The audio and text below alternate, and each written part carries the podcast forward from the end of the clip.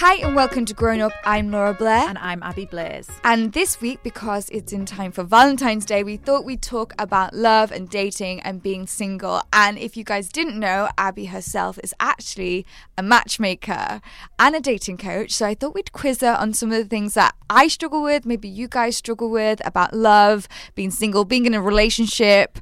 Just let's talk about love. Mm. Okay, so Abby, how on earth did you get into being a matchmaker? Wow. So, as you know, Laura, I used to be, I tried to be an actor for, I'm going to say 11 years. I was trying to be an actor. God, was, we're old, aren't we? I know, yeah. so I was trying to be an actor and I was working as a massage therapist in casinos. And I reached a point where I wasn't getting any acting work. I was just struggling to like move forward with things and I was like having one of those moments where I don't know if you ever have this you probably don't anymore but where you're like what the hell am I doing with my life Oh my god, yes where, I did. I went to Beirut. yeah but you don't have that anymore you've what found to do your... with my life? I'm going to move to Beirut for a little while.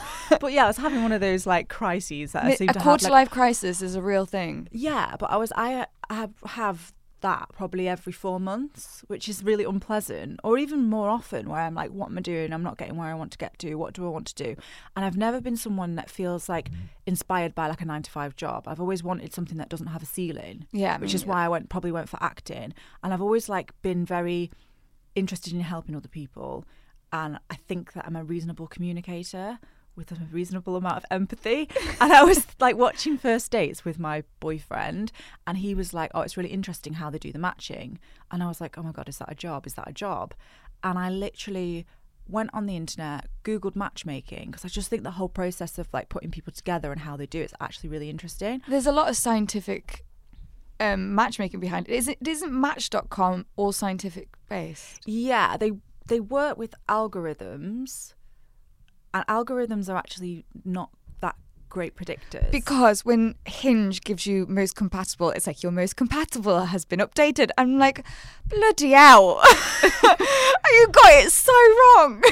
yeah, I mean, it, it can like filter people out, an algorithm. And obviously, it depends on the algorithm, like how good it is.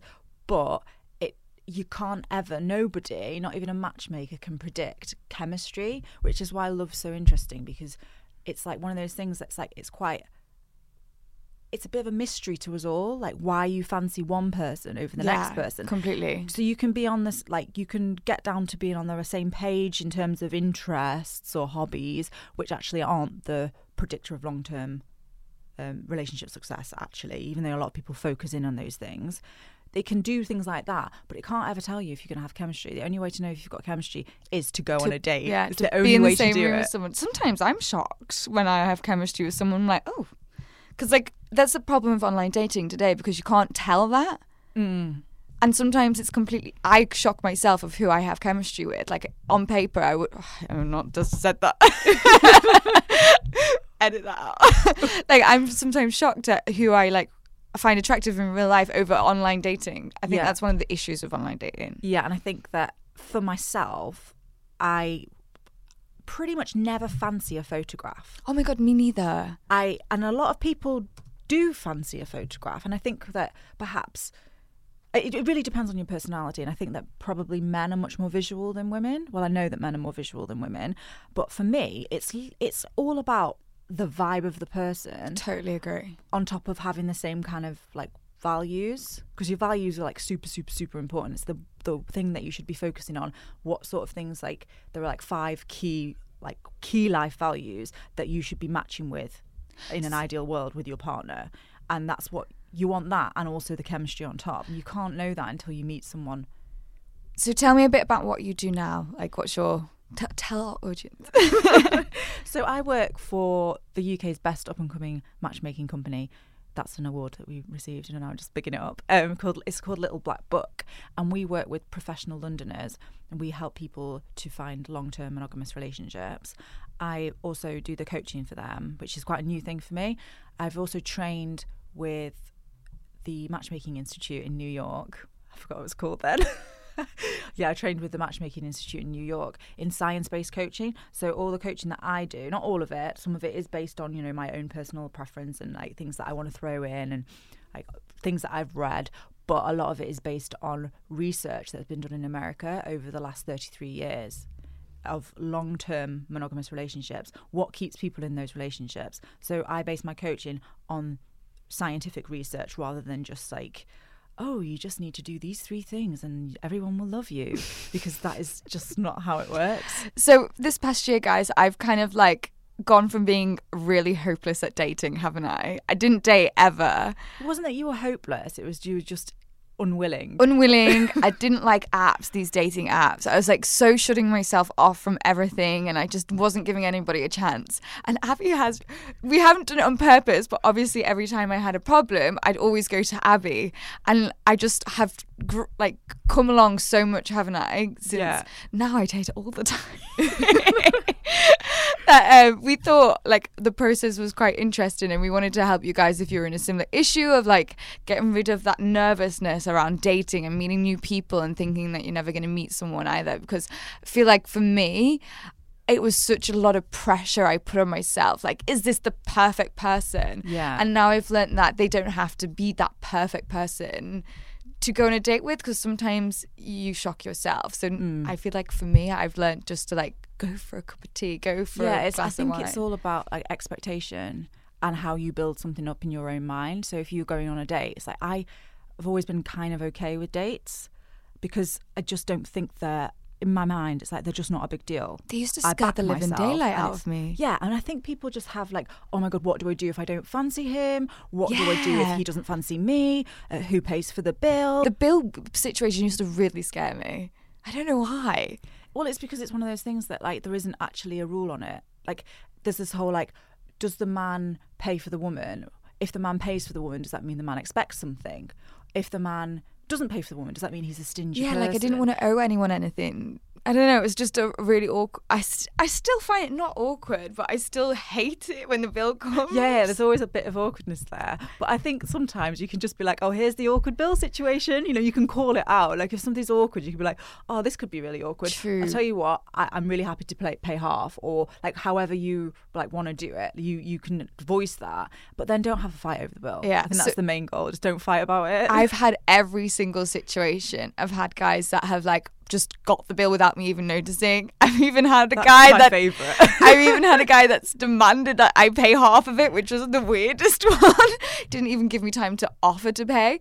And then sometimes it's like the first date he paid, so the second date I paid. But I've had Yeah. so many different scenarios now that I've just learned just to go with the flow. So like I let them lead the situation. Like mm. I don't like when the bill comes over, I just leave it for them to get judge it from what they do. Do you know mm. what I mean? Like if it's on the table for ages and then the person comes over and then he still hasn't said anything, that's when I will be like, "Oh, should we split?" yeah. But I just kind of get them to take the lead now.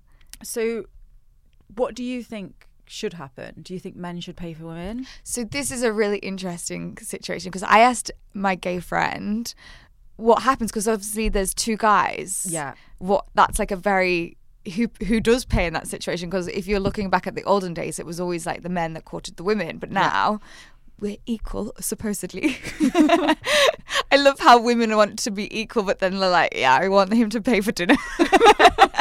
We just want it all don't we? But he, this gay guy was like whoever asks that person on the date should pay. And it's so true. It's like can I take you out for dinner? And then, hang on, wait, no, I'm taking myself out for dinner because I've just paid for half of it. Yeah. I think if the guy has asked you you out on a date, that then they should not should, but it's kind of like really strange if then you pay. Yeah. It's like, is he asking himself out on a date for me to pay for it? I don't know. I think that, so. If a guy is like asked me out on a date, I would expect them probably to pay. If it's just like a mutual, should we get a drink later on, kind of thing, I would expect it to be like half and half. Yeah. And what if do you find it easy to let the guy pay or do you ever feel offended? Because I think some people have nowadays are a bit some women can be offended that the man wants to pay for them. That's probably a more like extreme feminism I'm sort of like feminist. absolutely never offended. a guy wants to buy me dinner. That's ludicrous. Sorry, no. Like what? You know, Would you be offended? me no, no. I my view on the whole situation is, is actually like the situation where you're both happy is the one that you want to be aiming for. Yeah. So it doesn't matter if um, your opinion is that the woman pays. If this probably never happened, the woman must pay and the man doesn't pay. If you're both happy with that situation, then that's the right situation for you as a pair. Yeah. So it's like case by case. Personally, I always would always try to split and uh, and in a genuine way as well like i'm actually quite happy to split bills however if he doesn't at least put up some resistance i'd be starting to wonder whether whether that person's a generous person and to me because i'm a generous person i want to be with someone who's also generous and i feel like if if the guy's too quick to like split a bill I'm a bit like, oh, is he really stingy with money? Like, I don't, Yeah. because I'm someone who likes to spend money, and yeah, I do save money, but I'm also like someone who likes to enjoy a like a nice dinner or go on holiday, and it's sort of kicking in like whether I'm thinking, oh, is his, is he on the same page as me when it comes to money in general? Yeah. Because it does communicate something, and I'm not saying that if that situation arises that it does mean he's stingy, but it would, it would make put a little question mark in my head. I've also been in a i like to give if it is a bit weird with the bill. I do like to give it a few goes because I've been in situations where I feel like I've been tested before. Like, is this girl a- Oh, a gold digger? Yes. But saying that, if I've been taken to a really, really swanky place that's going to cost a fortune, like I almost expect them to pay because, like, if they You wouldn't be going there if they knew me and they know like my situation, like I live in a tiny one bed flat, like. I wouldn't be paying 500 400 pound for a bottle of champagne. Do you know what I mean? So if if that is the situation, I will sit there and just like not even bother with the bill because it's ludicrous that I would be paying that. Yeah. So if a guy has taken you to like a super fancy place, I would expect them to pay. If I knew ahead of time that I was going to a super fancy place on a first date, I'd probably try and um, rein that in If I- myself. If I was going, I'm not to, saying that everyone should do that, It- that's what I would do. if he was taking me to Nando's, which I'm equally as happy about, love Nando's. but would you be happy being taken to Nando's on a first date? Oh, absolutely. Okay. Do you know what I found? The best dates that I've had are like the ones where you're sometimes. Some I have this thing now where I, so- sometimes if I'm out already having dinner with a girlfriend and I'm maybe not sure on the guy and I've met him on one of these online dating apps and like it's I don't know whether I want to sit down for a whole dinner with them like because I obviously have no idea Yeah. who they are. I've learned that sometimes I'm like, oh, I'm here. If you're around, come catch up with a drink. My friend's just leaving in a minute, and we can have a drink together. That is a really good one because you you're not committed to a whole thing, mm. and sometimes they're like in. Not it doesn't even matter where you are. Like it could be in a Nando's. The thing is with something like a Nando's, and I would like never say to a guy, take it to Nando's. If I was giving dating advice, I would never say, Maybe that's just me. take it to the Nando's closest to your house. Um, I would say make it somewhere like don't go crazy. You don't need to to you know date one. You you're not invested in this person. Don't invest too heavily, but think of somewhere that you maybe you've talked about like a hobby or an interest like maybe do an activity or do something that's if it's a coffee shop don't make it the Starbucks, make it the like the cute independent coffee shop that is being Yeah. like highly rated and you know you've thought about it and Yeah. then sort of then she can see that whilst you're not in the most ex- insane restaurant, which could can be a bit much and uh, intimidating, you've actually made an effort to think about it. Whereas Nando's, it it communicates. I like a Nando's. It's also not very romantic, is about it? It's not romantic. I it's a bit like, oh, yeah. we're in the friend zone, are we? Okay, now that I'm thinking about it, I actually I don't think I've been on like a proper first date in a Nando's because it's You're not like, that oh, I'm backing out but now. I do love a, I love a Nando's. The best ones are when it's like a real. I think the environment for a first date is so important. Like if it's in like dim lighting, it's great because after a while of sweating, you still look fantastic under dim lighting. Like comfy seats. sweat a lot? yeah, when I'm nervous on a first date, um, like comfy seats, like not loads of people around, not super busy. Like having a nice date place to suggest is a really good idea. I think. Yeah, but also bearing in mind the personality of the person that you're going on the date with. Some people would hate a coffee for a first date. And if you can have that conversation of like, where's your ideal first date? What's your ideal first date before you go on it? You've got information there to go off. Whereas otherwise, you're just stabbing in the dark and hoping that you know she's into coffee or Yeah. she might, you know, taking someone who's a teetotaler to a a, f- a nice cocktail bar isn't really going to work, is it? You have to sort of think ahead of who is the person. Let's tailor that date to them without blowing in like a month's wages on it or month's wages is a bit extreme, but you know, blowing a lot of money on it because if you're going on lots of dates, um, you know that that is a factor as well. Like you can't just keep paying for really lavish dinners. Yeah, is this from a man's perspective? Yes.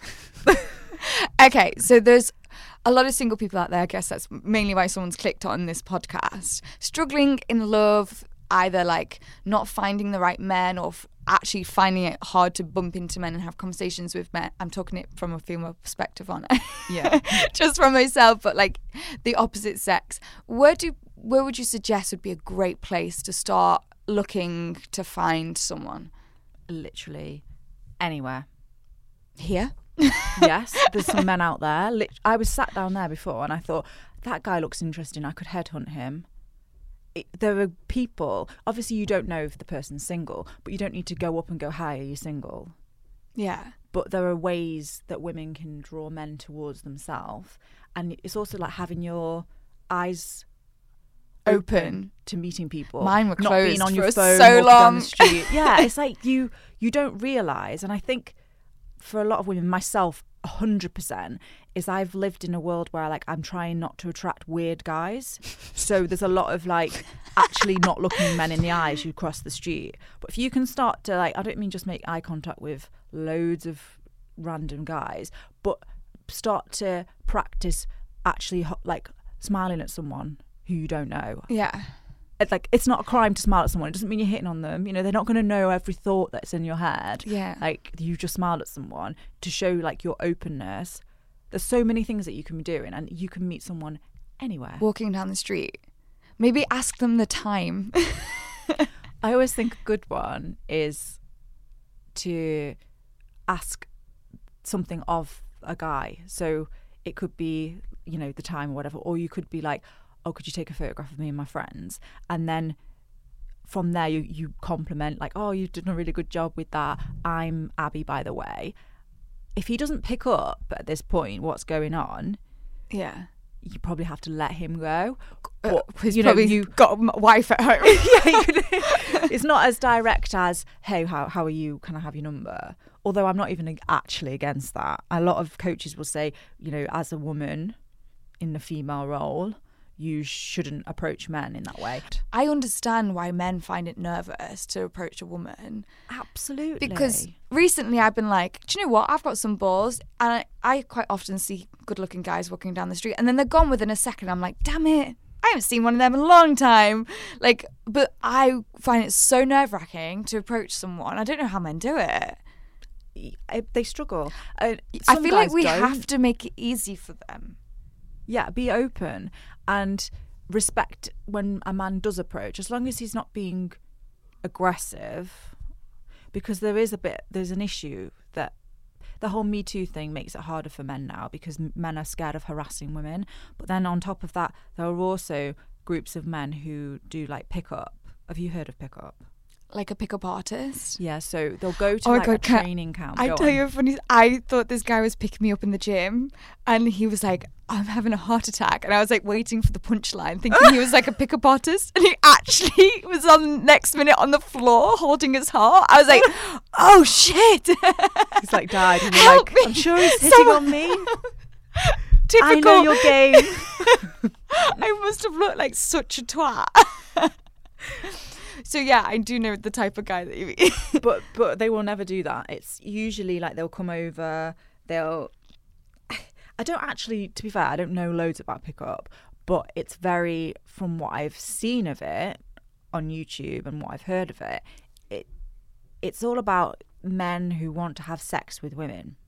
Not a crime, but a lot of the time there are techniques used that are very morally shifty. That's how I'm going to word Ooh, it give me some examples so I can So- keep an eye out. um, sort of not taking no for an answer, using your body to block the woman in, putting her down slightly, I hate that. slightly putting you down. Yeah. I know or even heavily mean. putting you down. And it's just a little bit predatory, calling themselves hunters. And also, I watched a video by a pickup. I won't say who, by a pickup artist the other day because I obviously like have a little look into these things to to not be that person, to avoid being that way. And he said something like a woman walked past and he was like i only i only hit on women who are eight and eight out of ten and above He sounds like an absolute idiot. total idiot. He was actually really attractive until he started speaking. um, and then and then he said something like, "She's not that great." About a girl that he's going to hit on. Oh, I there's not. It's not very good at the moment. There aren't any good women out, but um, she's not that great. But we'll go over anyway. how dare you say someone is not that great? You've never spoken to her. You do not know how great she is. You're. You mean that you're not physically attracted to her? Yeah. And then obviously trying to use all his like tricks and stuff to I hate people like this. that's the sort of thing that men should avoid, but there are ethical ways of approaching women and also just like being able to read a situation. So if I was working with someone, I would I'm really onto this. I'm really anti making women feel uncomfortable. There was a point as well where he held a woman's hand for a long period of time and he was like that was fine because she wasn't trying to pull away. She was potentially stood there thinking, "Why is this dude holding my hand? What am I doing here?" Frozen in a, you know, like when you freeze. Have you ever been in that situation where you're stood, you don't leave it, you don't leave them, but you're like thinking, "Shit, what's he going to do next? He's holding my hand. What's the next move?" I feel like She that's what you- I feel like you'd stay and chat. I'd stay in chat and then be like, I'd be gone." I had a guy approach me, and I don't even know if this was pickup, but he started to try to offer me something like a charity wristband thing, and I said no. And there are like ways of doing it and ways of not doing it. But this guy offered me something for free. I said no, and from that point, he should leave. He shouldn't then, or if he wants to try a little bit more, gently do it. But no, he started just following me down the street, going, "Don't be nervous, don't be nervous." And I was like, "I'm not nervous. I wasn't nervous at all. I was like, I know he's up to something. I don't know if he's trying to rob me, or and I'm not even scared about that because he can take my phone. It's rubbish, or if he's trying to hit on me." And I was like, felt like he was trying to hit on me. Anyway, he then went on to say, "Don't, um, don't be nervous. Um, you're twice my age." And I was Oh, like, no. "Oh, this dude, oh!" And I was like, f- absolutely furious. And it's a shame, really, because that guy has been taught by someone that this is how you pick up women by putting them down. Oh. It is not how it. This is not how it works. Women was, don't like um, to be put down. Not at all. And Unless you want a really insecure woman. You know, what type of woman do you want? Someone that is happy to be put down. sometimes it's really hard to spot them putting you down. Recently, I was talking to a guy. Over, I'd known him for a while, and we were chatting on Instagram and stuff. And he said something about one of my pictures. He'd like commented something, which was like, "Why do you always do this?" Maybe joking, maybe laughing, but suddenly that made me feel like, "Oh, that didn't make me feel good." It mm. was like that slowly, like, I want someone that's going to be like. You look fantastic, babe. Do you know what I mean? I don't want someone to be like, "Why are you doing this?" So Yeah. straight away, before I'd even gone for a coffee with them, I was like, "Absolutely not." Yeah, it's much better to genuinely compliment someone than go over and say, "Oh, you." I imagine you're really pretty when you wear your hair down. when your hair's up, you know, like or just something really like, and you're like, "Oh, imagine you're a nice guy when you're not being a total dick." Yeah. Like- so let's talk about dating apps because I feel like that's a huge one in this day and age. And from my perspective, how anti-dating app was I? Very. Very, very, very. So a bit of background, guys. I've been single for maybe three years. It's been three, three or four years now. The first two years, I was like in a hole, didn't come out. But I feel like I gave myself that time to like learn myself all over again. And then the third year, I was like, should I use these dating? I was so anti-dating app, wasn't I? Yeah. and now I'm all over them like a hot rash. so for someone that's like was in my position maybe like 2 years ago, how what would you say because obviously you speak to so many singles about Yeah. like their love lives, where they find women. What is the perspective mostly on these dating apps? As in, what do people think? Yeah. Most people hate them that I speak to, and are tentative about going on them. Is that because they come to you because they need help finding love? No, not necessarily. Like anyone that I've ever asked really has said, I don't really like dating apps. There's a lot of flakiness, and there are like plenty of negatives to them, but there are also like crazy amounts of people that do actually end up married off dating apps. So it can completely work, but there are certain things that you should be doing to safeguard yourself from, you know, fallen into this sort of pattern of just feeling awful. First of all, what I'll say is that men struggle more on dating apps in terms of getting attention. They don't know how to take good pictures.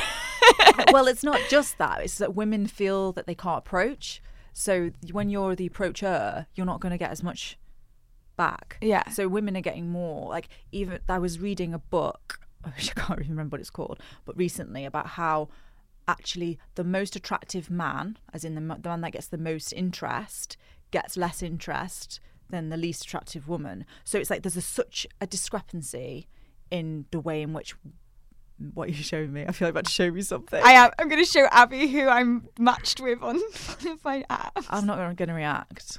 I've decided. I hate it when people show me who they've matched with. Who is that? I said I wasn't going to react. Okay, yeah. That is hilarious. Laura, how are you? Gorgeous. It's not a great opener, to be fair.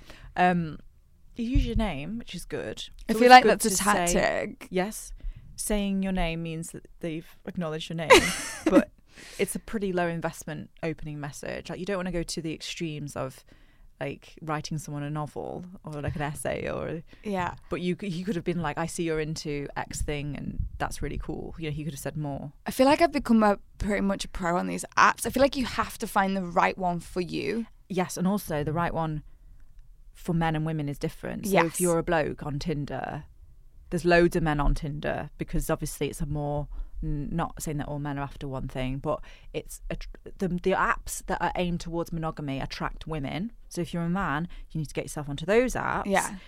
And I'm not saying women should go onto Tinder, but there are more men than women women on Tinder. So it's the get get finding an app that sort of sits where the men and women are more even. And also, I was talking to someone the other day that said there was like a hinge for Indian singles or something. And I was like, Hinge for what? Indian singles? Indian. Okay. But if you are looking for that vibe, like you need to go to that place. Like I, for for me, I like Raya.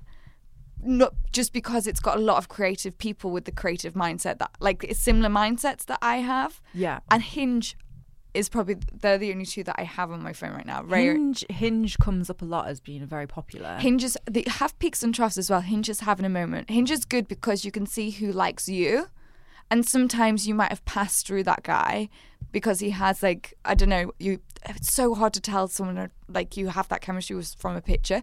But say if they like you, you're suddenly like, oh, okay. Like if he likes me, I'll talk to him, and that that's what's great about Hinge. I think.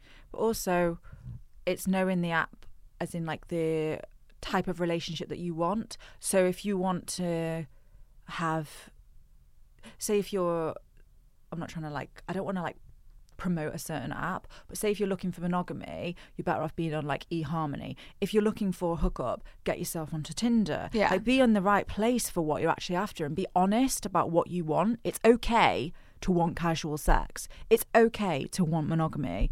Yeah. But there's no point in you being on the casual sex app if you're after monogamy and vice versa. Like you're wasting everyone's time. Yeah.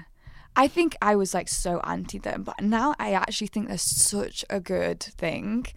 And it just so say if you go to a, a place like on a night out, you know you're going out with your girlfriends that weekend, you you suddenly have a situation where you can invite someone that you know that you potentially is your type to that place. Like for instance, I went out this weekend and I met up with a guy who just came to the club that I was in hmm. and like we hit it off. I think that's a great situation. Like I would never have met that guy, but it's just I brought him to see to a place that I was going already. Yeah. It doesn't have to be like a formal you have to go on a sit down dinner date with this person that you'd never even met before. I have done both situations on an app. I've been Yeah. to invited to a place where I'm walking around the place looking for someone that I've never met before, which was awful where we sat down and like were face to face and it was just us. Yeah. And I've been in a situation where I've just messaged the or he's messaged me like, "Where are you tonight?" He, we knew we were in the same like vicinity, and that was a great situation. Mm. So I just think it just it helps. It just helps broaden the amount of people that you meet. Exactly, and that's what you're trying to do. It's also like don't put all your eggs into the one basket situation. Like don't just use apps. Don't feel like everything hinges hinges.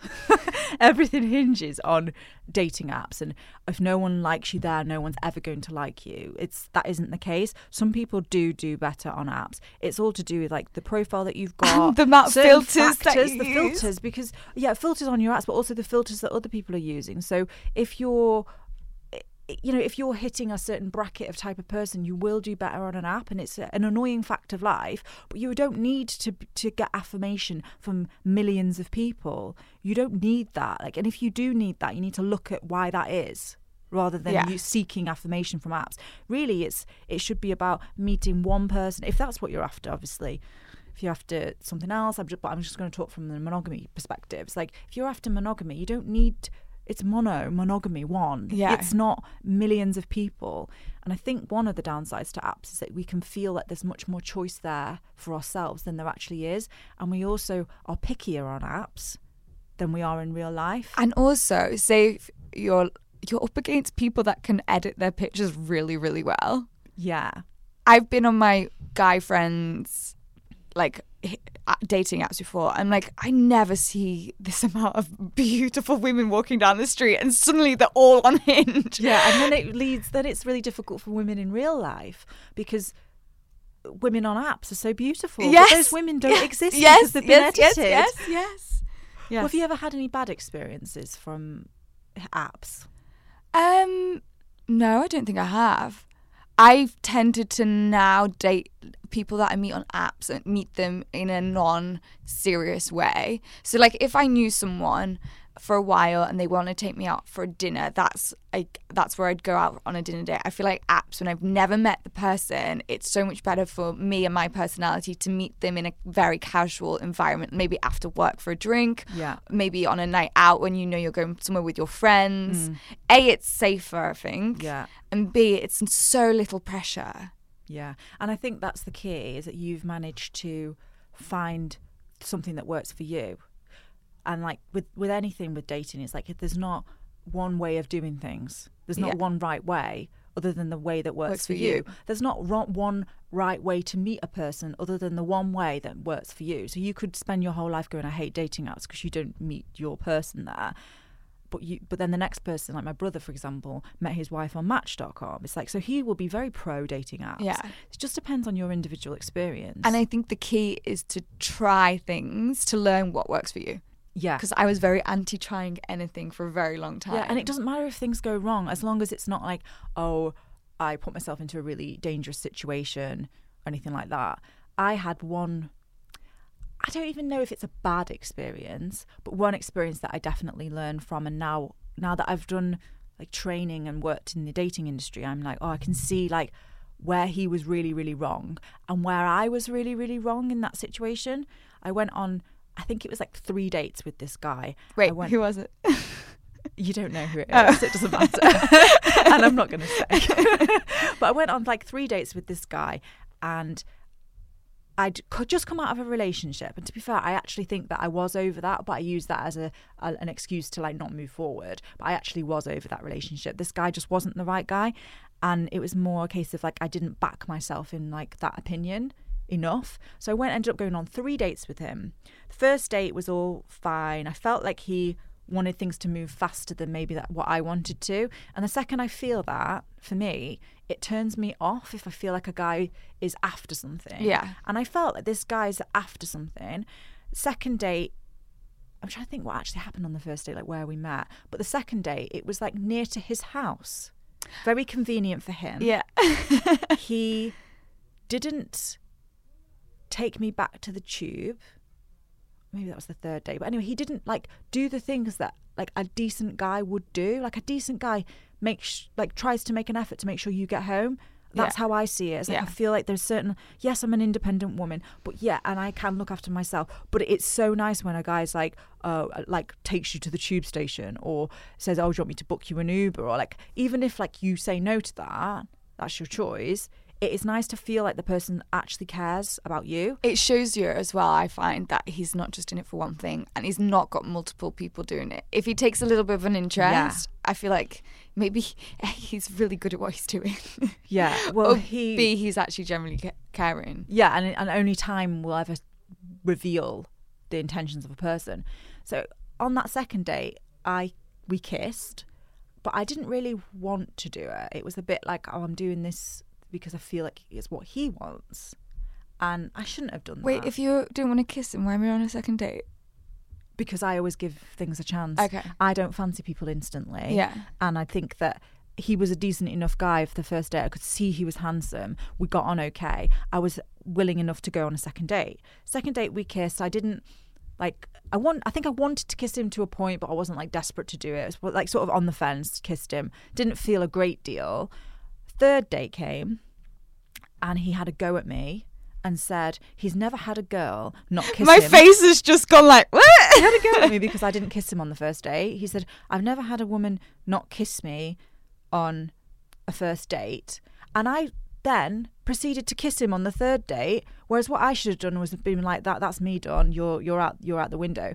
Uh, he didn't take me back to the tube again. I allowed that. It's like these things. It's like now with the more experience and time, and obviously I'm older. I look back on that and oh also he took me to a restaurant where all the staff knew him and I f- had this really strong sense rightly or wrongly that he took a lot of women to that restaurant it was near his house i was like he wants his third date he wants to sleep with me he led me to a bench to sit down at random and I went, should we just go to the pub? Because I was a bit like, why are we sitting on that bench? We're sitting on that Outside? bench. Yeah. He wanted to make out with me on the bench. Like I know exactly what he was trying to do.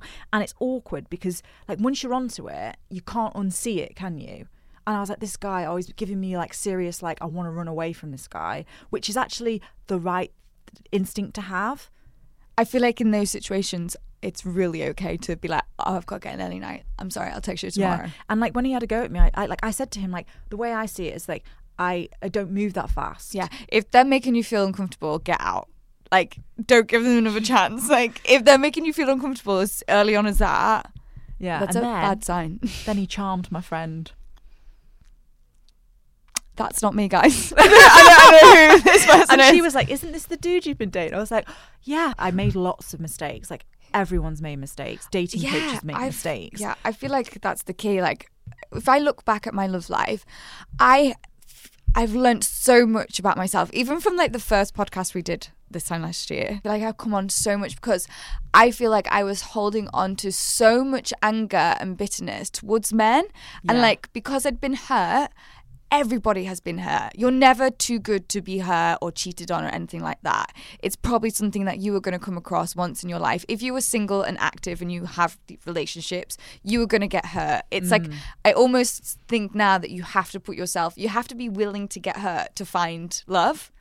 You have to put yourself out there. Yeah, and it is scary. Like no one's pretending that it's not a scary thing to do, but you the benefits outweigh the negatives. and I was like, hey, not. I don't even think I realized I was doing it. I was holding on to so much bitterness to people that had like screwed me over in the past, and actually, I've learned that like just to let it go and just be like, let them be happy. If someone doesn't want to be with you or treated you badly, it says a lot more to do with them than you. In fact, it has everything to do with them than you. Like, you could get the most beautiful people in the world, put them together, and they don't fancy each other. It's all about chemistry, like we were saying before. And I found that I needed to genuinely, honestly forgive and be happy for my ex partners to be able to move forwards. Yeah, I mean, it's actually scientifically proven that you that people that are able to become neutral about their exes are much more likely to find love. If you are pining after your ex, obviously you're not going to find love. If you hate are hating so hard on your ex, all your energy and hatred's going into your ex. That's an emotion that Yeah. doesn't need to be there. It's really good to work towards being completely neutral. My feelings for my exes are actually legitimately neutral. I could any of my exes could walk through this door now and I'd be absolutely absolutely cool and calm and could have a conversation with them. If you can reach that point, you are much more likely to move forward and find Yeah. love. And it's about blaming the situation rather Not than the blaming the person person, because yeah. there's always two people.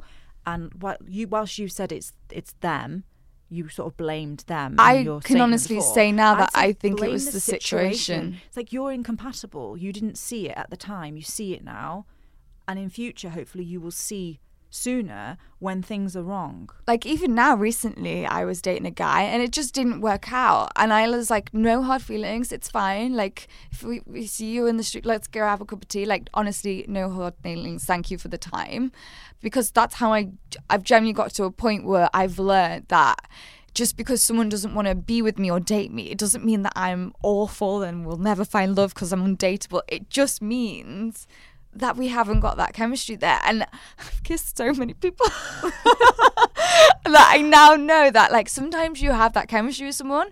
They can be the hottest guy in the world, but you just generally don't have that chemistry. And what I will, would like to say about chemistry, though, is that it's not all about chemistry because chemistry isn't always the best way to, of predicting like how things are going to pan out.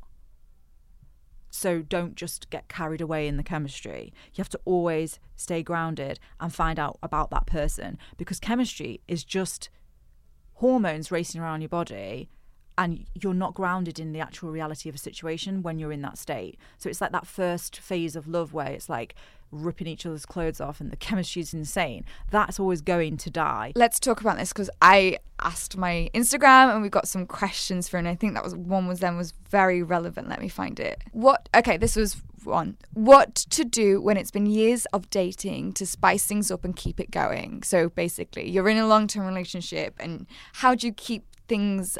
I'm guessing she's asking as exciting as it was at the beginning.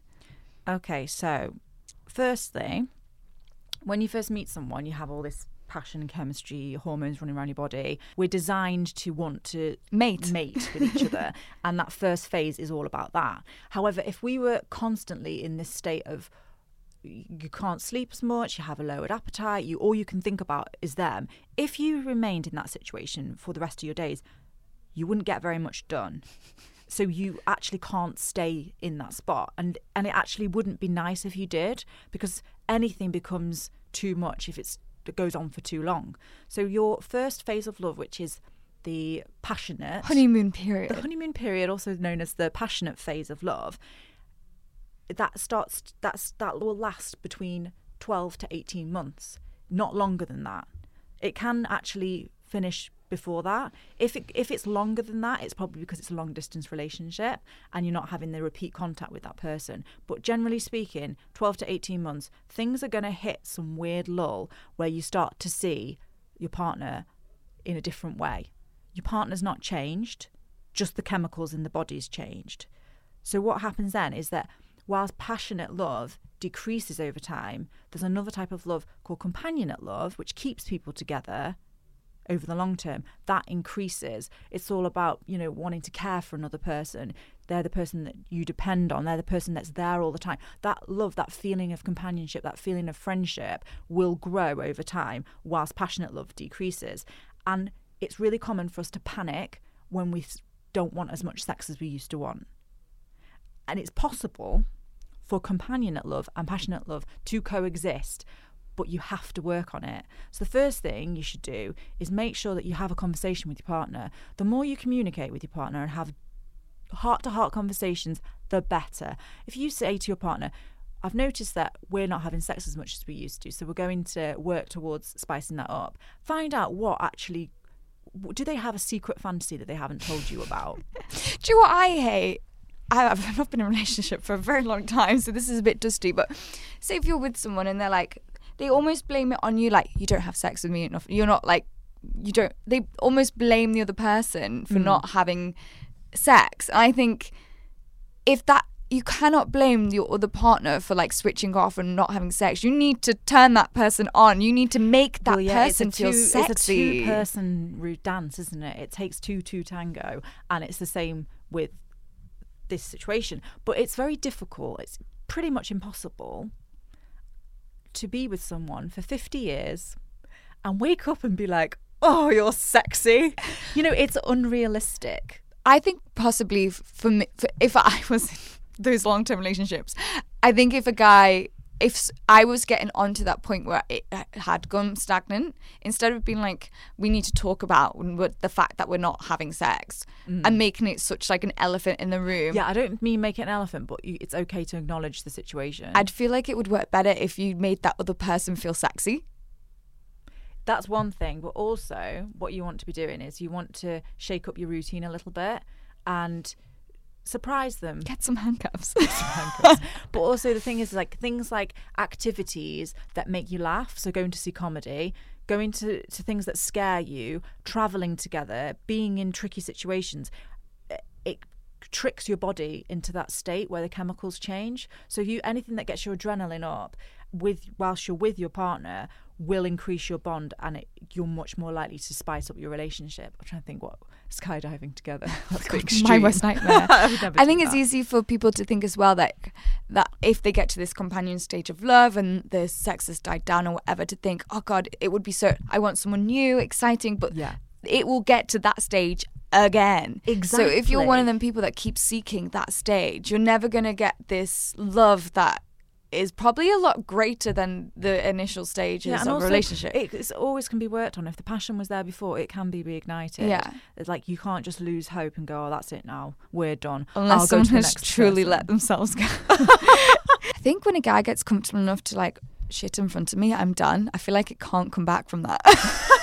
Does that happen? oh my god, yeah. Oh. When men shit and fart in front of me, I'm sorry, but that is game over. And I think men really need to learn that. That's the thing is like it's hard to be very very close to a person and see them as exciting and sexy. yeah. And it's those two things like we our desire, we have a desire as human beings to be close to another person, but when we get close to another person, it can be quite off-putting.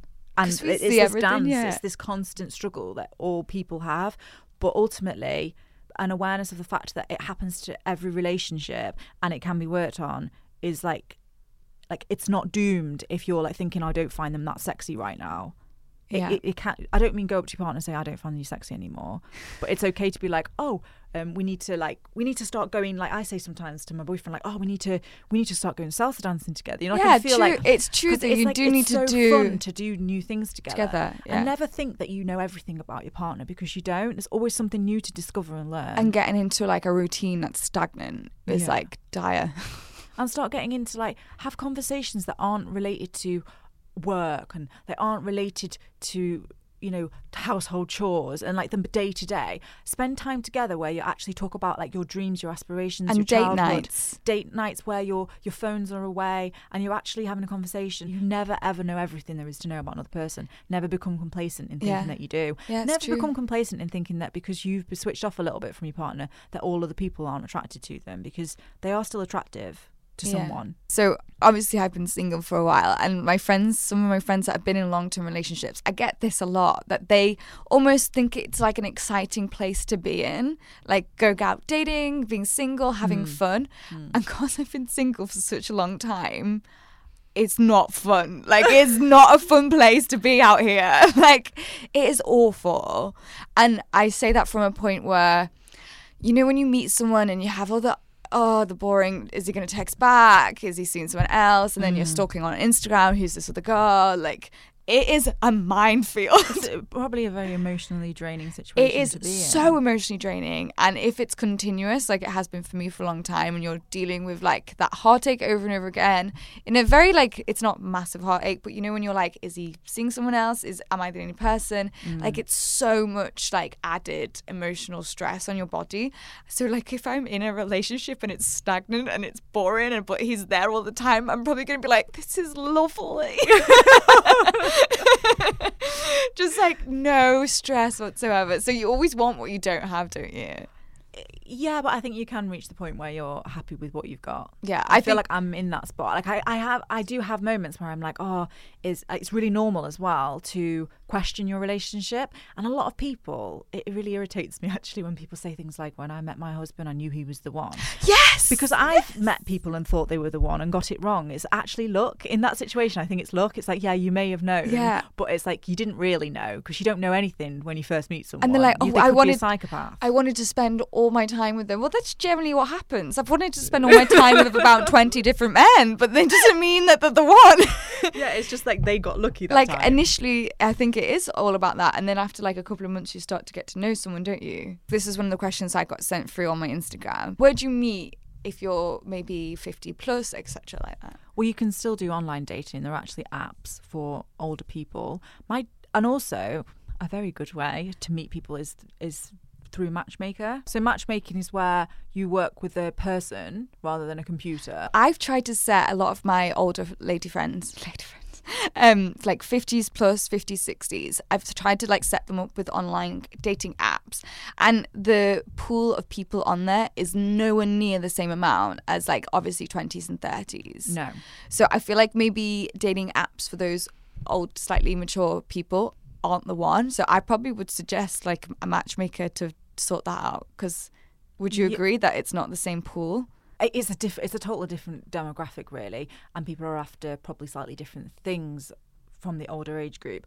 They they do exist and it is a way of meeting people. There's one that's very like now and very hip um, called Lumen which is meant to be like the Tinder for the over 50s Really? yeah and that is actually doing really well.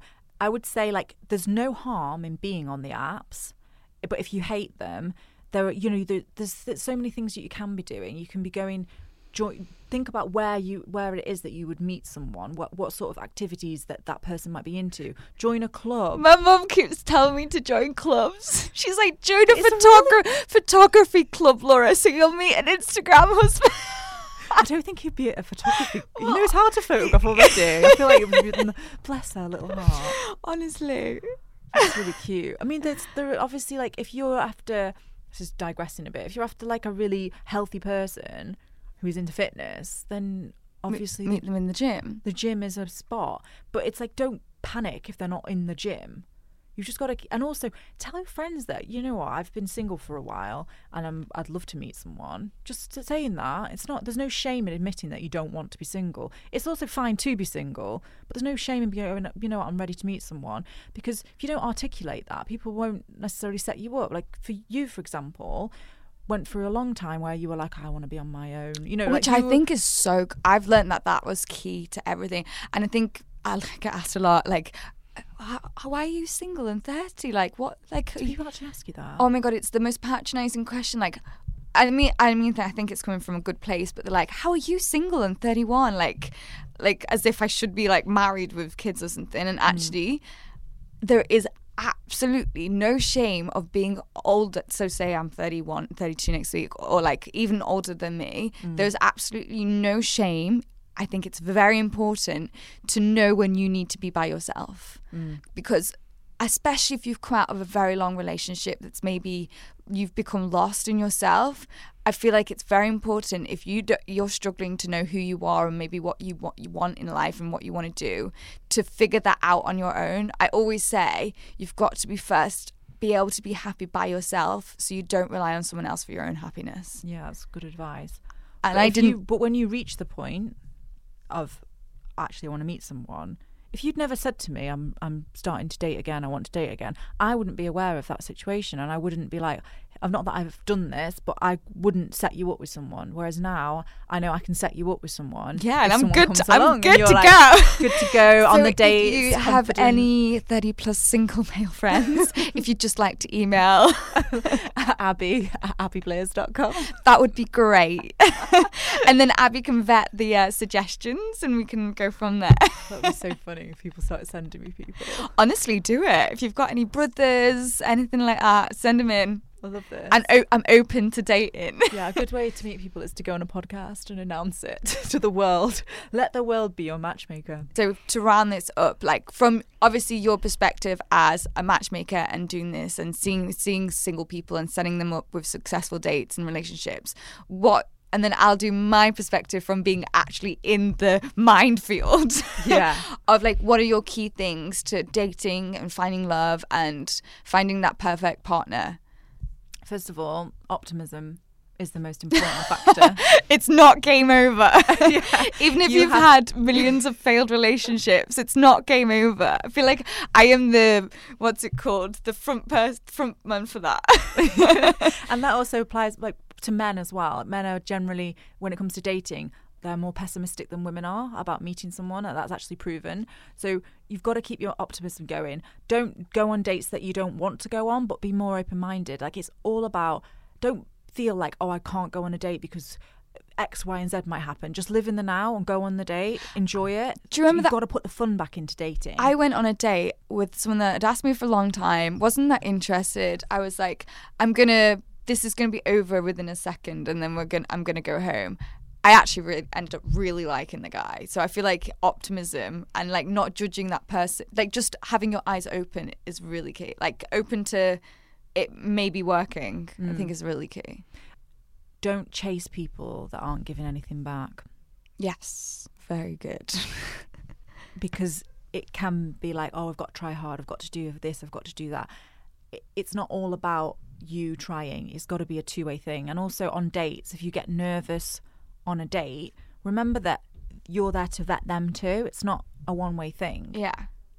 And to go in knowing that you you hold worth. Yeah. Do you know what was really interesting? So I used to be really nervous about dating for that very, very reason. And then as my job, I get asked on a lot of meetings, and it's it's pretty much a da- like a date sit- situation. Yeah. So I go in, don't know the person, and we have lunch or a coffee, and I was suddenly forced to have multiple ones of these each week, and I found them really easy to do. And I was like, why do I find this really easy? But yet a date freaks me out but it's the same situation, even though it's was sometimes a woman, sometimes a man. Yeah. The si- si- situation was the same. And I was like, I don't find it hard because they have asked me. I know they want to work with me. I know they are interested in me. That's why they've asked me there. Mm. Yeah. Whereas when I was on dates, I was like, oh, does he like me? but What if he's on a date with you. So it's the same thing, really. Yes. He's there. He showed up. he's asked me like so i tried to put myself in the same mindset i did going on to the meeting dates as i did in the like date with a guy and it worked so well for like my mindset going into them because i used to sit there thinking oh why doesn't like me and actually and like he's asked me out on a date like I, I'm gonna decide if I want to work with him. Work, work, work. but you know what I mean? It helped so, so much Yeah. not to be nervous on that date. And if you are nervous, like it's actually okay to be nervous. Like we we always seem to like run away from this nervousness. I've always been someone that does stuff that makes me nervous. So the more you do stuff that makes you feel puts you out of your comfort zone, the more comfortable you are Feel the outside fear. of your comfort zone. Feel the fear and do it anyway. I learned that from a young age. I learned also that maybe dinner dates aren't the one for me because when I'm a little bit nervous, I get so clumsy. Like that food is going all down me. But that's okay because that's you and you're showing yourself, you know. And also, it's it's okay to be human. Oh, it's okay sushi- to be sushi's like, a oh, good I'm a really one." messy eater, you know, like this, and make a joke about it, make it a light-hearted thing. What are you going to say about sushi? Because it's finger food, you could just pick it up. Whereas like pasta, the spaghetti, like Lady in the Tramp, it's like it's all over But that place. dude is probably not watching you eat. He's probably thinking, "How am I looking?" Yeah, true, true, true, true. He's probably not like, "Oh, she's a oh, she slurps the pasta. That's it. That's it. She's done." Like if he is like that, he's not worth bothering with anyway. and I that you do know, get it all down though. I don't know what's wrong with me. Okay, things that I've probably learned in my being single right now is literally just go on as many dates as you can fit into your schedule. like even with people that you maybe don't have that chemistry with or you don't fancy or just just giving people a chance. I feel like I wrote wrote people off before I gave them chances and I've learned maybe this past year that I can be so surprised of how people are, actually when they you get to know them. Hmm. So if someone has the decency to ask me out, I'm like, yeah, I'll give him a go. Hmm.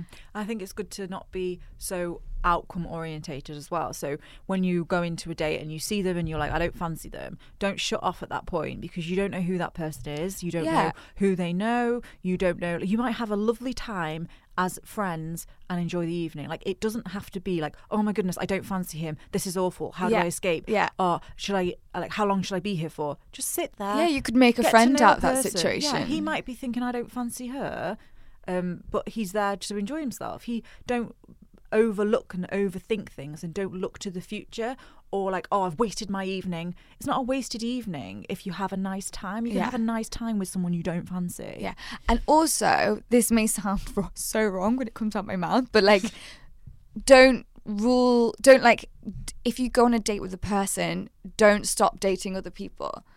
And then, I don't mean like mul- like double date and like go on multiple dates with several men in a week, but if you go on a date and it goes really well, don't shut off from other people. Yeah, don't uh, like again again don't look too far into the future. You've just met. You've got to like I've said before, always stay grounded in the reality, which is you've met him once and you got on. Yeah. I've learned that to keep my options open until it gets to a certain stage, just because I used to, as soon as I meet a guy and it went really well and we had a great first date, I'd be like, that guy, that guy, that guy, that guy. And then I'd get upset when it went so wrong. But now I've gone on a few dates. Like, I, if someone else asks me on a date, I might still go on it, but it, obviously until it gets to a certain stage.